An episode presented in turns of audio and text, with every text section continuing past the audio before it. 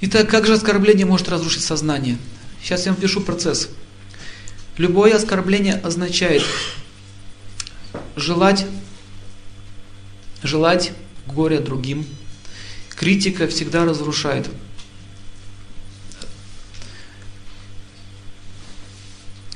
Критика означает «я лучше, а ты хуже». хуже. Но критика даже не так страшна, как оскорбление особенно святых. Итак, смотрите, что происходит. Если я оскорбляю святого, с этого момента вся сила его благочестия начинает перекочевывать на меня.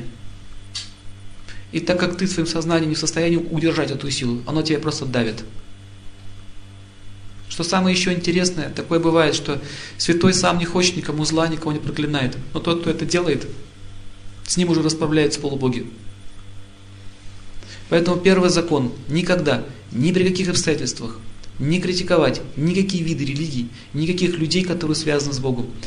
Э, и не заниматься вообще критикой даже простых людей. То есть мы не должны никого оскорблять в этой жизни. Оскорбление всегда разрушает сознание. Обратите внимание, если это раз попало в твое сердце, не остановиться. Это увеличивается все больше и больше, больше и больше. И человек потихонечку сходит с ума. Так вот, те, кто оскорбляет, они сойдут с ума рано или поздно. Тебе войдет в их, в их голову злая речь. Злая речь включит этот механизм, который мы сами изучали.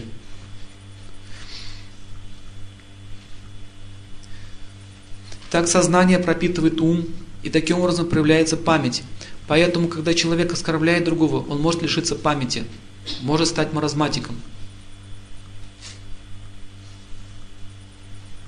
Также сознание пропитывает эгоизм. Ложное эго означает «я хочу все для себя и не хочу для других». Такой человек становится скупым и жадным.